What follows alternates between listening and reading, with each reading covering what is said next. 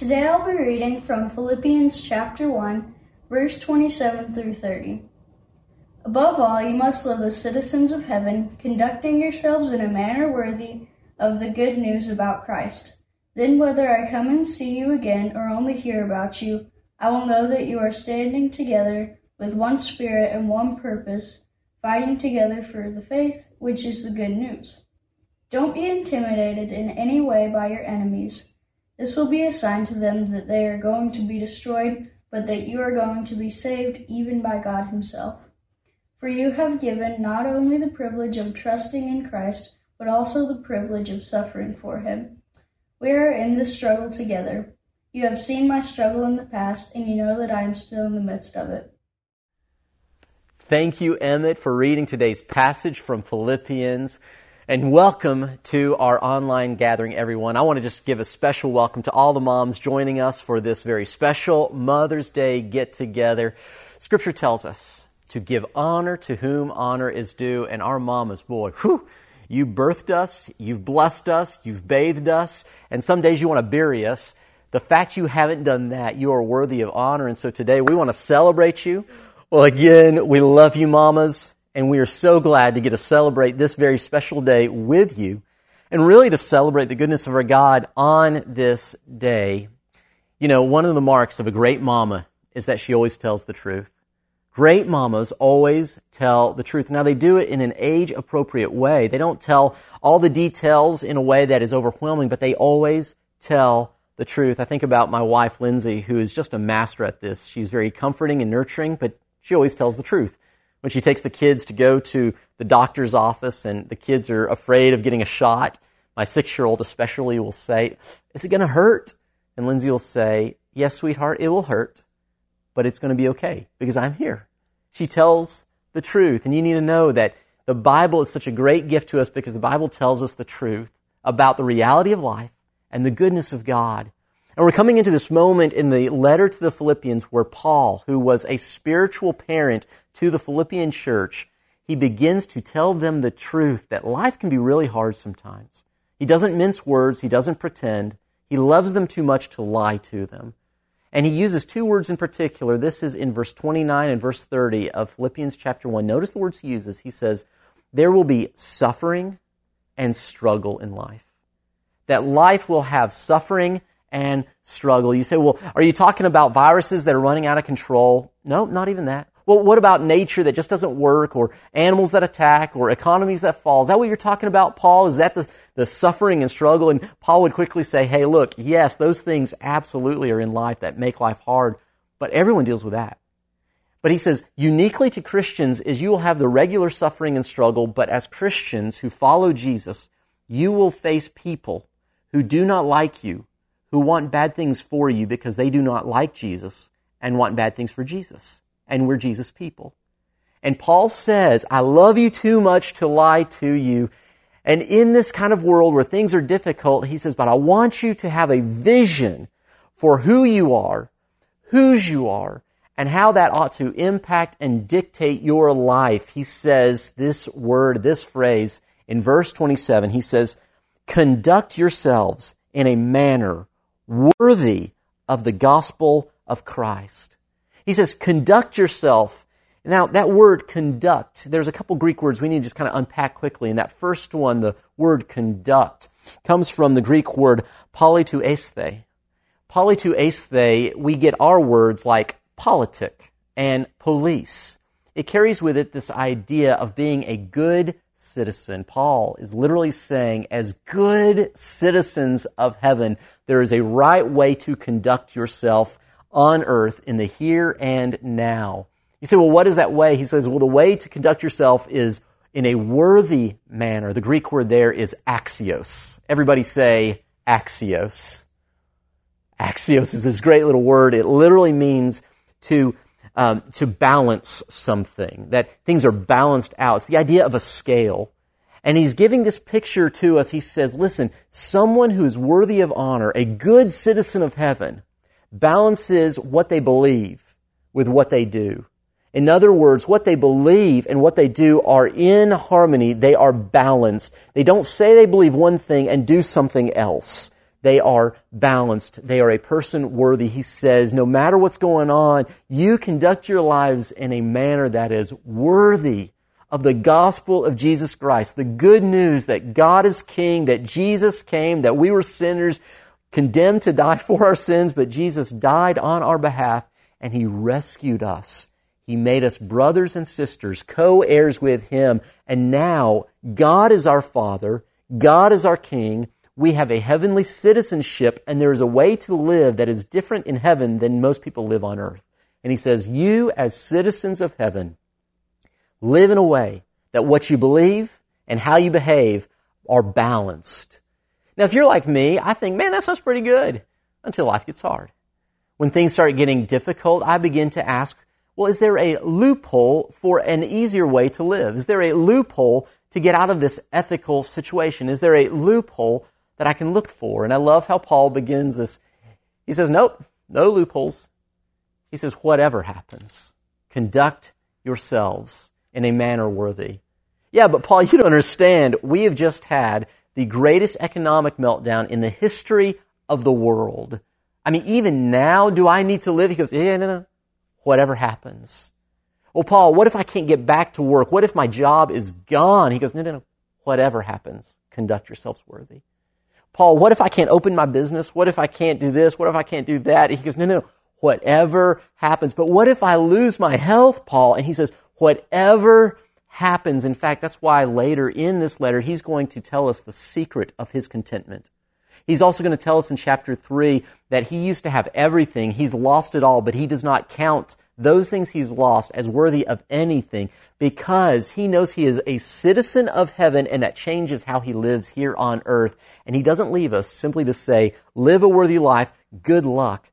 But he says, I want to give you two things that will help you live a life worthy of the calling, worthy of the gospel of Jesus Christ, no matter what. It's interesting, Paul does not give us an if or a but. He says, no matter what. And here's how we do it.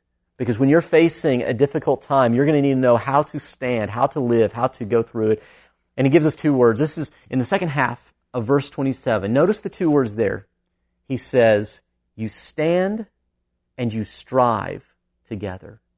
Stand together and strive together. You stand and you strive. First, that idea of standing. He says, stand firm.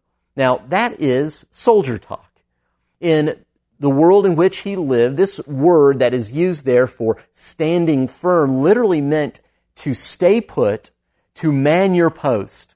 When you see the oncoming opposition, when you see people who do not agree with you, people who do not want good for you, when you see the world broken and falling apart and you feel the weight of it crashing down, when most people would turn and leave their post, he says, you stand firm. It's the idea of getting battle ready, going from a relaxed posture to a fighting posture, saying, I am here, standing guard. I will not leave my post.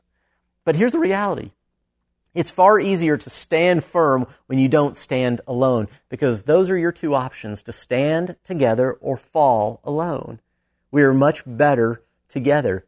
So Paul uses this imagery of standing here on the, on the edge of a castle wall or on the perimeter of a kingdom and watching and waiting and standing firm no matter what. So he begins as he says, you stand firm in the one spirit. That there's this unity, that we do not walk alone. We stand firm together. Now, the second thing he says, you stand firm, but you also strive together. You stand together. You strive together. Now, this idea of striving, it's an athletic term. So I love this. Paul, he's just, he's just hitting all the testosterone buttons. I'm sorry, ladies, on Mother's Day, but he is hitting all of them. He's like, you're a soldier and you're an athlete. The idea is that you stand firm as a soldier and you work together with your team as an athlete. Paul's saying you've got to stand, but you can't stand alone. So here's my question this morning. Are you ready? Who helps you stand and strive for the gospel of Jesus? Who is it that when you are with them, you go, yeah, I want to be like Jesus more. I am ready. Who is it who makes you courageous in the face of adversity? Who is it who inspires you to step up, not to abdicate or run away? if you have found that person, you move heaven and earth to spend as much time with them because that kind of person is someone that you want to stand with no matter what. If you know who that person is, you just get with them. Now here's the second question though. Who or what in your life is enticing you to desert your post, to run away, to give up? Hey, let me just talk to married couples for a moment here. I know you've spent a whole lot of time together over these past few weeks. And sometimes it's in the heat of the struggle that we are most tempted to run away. Listen, if you are struggling in your marriage, it is in this moment that you come together. You don't pull apart. You need to strive to be together. You are a team. Do you understand that your spouse is not your enemy? Your enemy is the devil, and he's your only enemy. And God wants us to work together to be a team fighting the one enemy, not fighting each other. He says, listen, if you want to, no matter what happens, conduct yourself in a manner that gives God glory, that is this worthy life, then you've got to stand together and you've got to strive together. You've got to stand firm, working together. And here's what's at stake. I just want to be real, real honest with you this morning.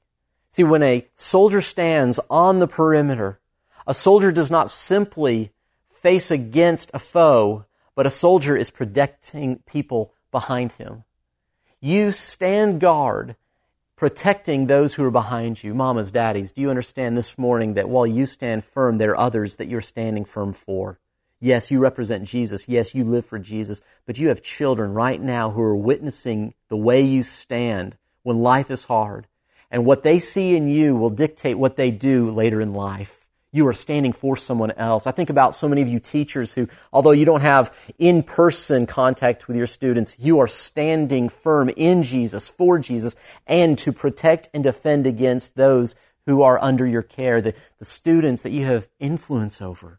My goodness, the way that you interact with them in this trying time will tell them more about who you are, the kind of person that you are, the citizen you are, than anything else you teach them all year long. I think about the business owners I think about how you are standing firm both for Jesus Christ, but you're protecting and defending for those who are behind you, your employees and the families. I think about the employees for you. You're taking care of your family. You're standing for Christ in defense of your family as well. See, when we stand, we do not stand simply for ourselves, but we stand for each other and we don't stand by ourselves. We stand with each other. Paul says, no matter what, whatever happens, this is what is needed to be the person God has called you to be. You cannot stand alone. You cannot strive alone because if you do, you will fall alone. I think back to that very familiar story in the book of Exodus, chapter 17. You've got Moses. He's the leader of the Israelite nation. God comes to Moses and God says, Hey, I know that the Israelite army is about to face off against an invincible foe, and they are fighting for their very existence. So here's what I'm going to do, Moses. Take your staff and hold your staff up above your head. You hold it up, and as long as your staff is above your head, the Israelite army, they will be in victory. They will be winning, pressing against the enemies. But whenever you, the staff begins to lower, the foe will begin to press back, and the Israelites' enemies will begin to win. And, and, and I, I, get this picture where Moses like, I got this. I got this. He goes out there. He's got this stick. And, and, and I love it. You know, Charlton Heston shows up and he just lifts his arms and, and he's there. He's ready. And you think you can do this forever on your own, right? Have you ever just lifted your arms up? I mean, in fact, later this week, if you just want to, you know, I'd love to hear your stories. Tell us how long you can do this. Videotape it. Prove it to us. But hold your arms up above your head. Grab a broomstick if you want. How long can you hold it? At first, it seems so, so easy, but about two minutes in, you would be convinced that you're holding a baby elephant above your head. You just get tired. And that's what happens to Moses. He is holding his arms up, and Israel's winning, but then he begins to tire. He fatigues. His arms begin to slouch. And you can almost imagine how the battle begins to shift. And, and, and right then, as his arms begin to lower far enough, right then, a young soldier, a father with three children, he is cut down, and they're leaving three children behind. Or you think about just a couple moments later, maybe there's another soldier who is recently engaged, is cut down, leaving a young bride to be. You see, when we stand, you need to understand this. When we stand, we do not simply affect our lives, we affect the lives of others. There's this really bad myth in the Christian world, and I want us just to erase it from our minds. But the myth goes something like this that the longer you walk with Jesus, the less you need other people. The longer you're a Christ follower, the less you need other people. Oh, I'm a Moses. I, I, I, am a leader. I am a guy who doesn't need anyone else. I don't need to tell what's going on. I don't need to ask for help. But you understand that when I stand alone, it affects the people around me. And when you stand alone, it affects the people around you. And I love this moment in the story because as Moses begins to weary and when he gets tired, his brother Aaron and a man named Hur see what's happening. They race over, grab a seat, put it under Moses. And on each side, each man grabs one of the arms and they hold his arms up. They do not let his arms fall. Here's another question for you. Who in your life is holding up your arms?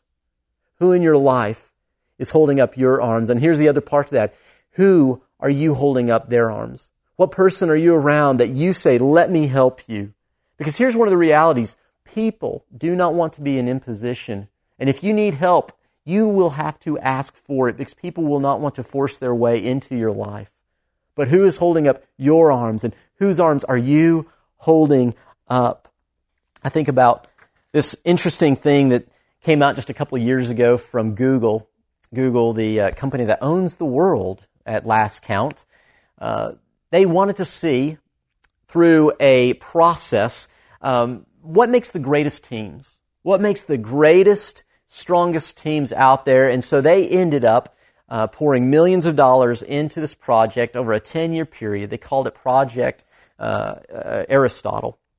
And what they want to do is say, well, what kind of combination of skill sets, degrees, education, uh, maybe gender, whatever else, what is the perfect combination for the perfect kind of team.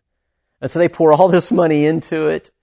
And I love that they basically came to what the Bible said, that they could have read the answer if they just went to a hotel and read a Gideon's Bible for free. They found that what made a great team was not personality. It had nothing to do with gender, had nothing to do with skills, had nothing to do with the people on the team. What makes a great team is that people feel safe and people can share with one another their struggles.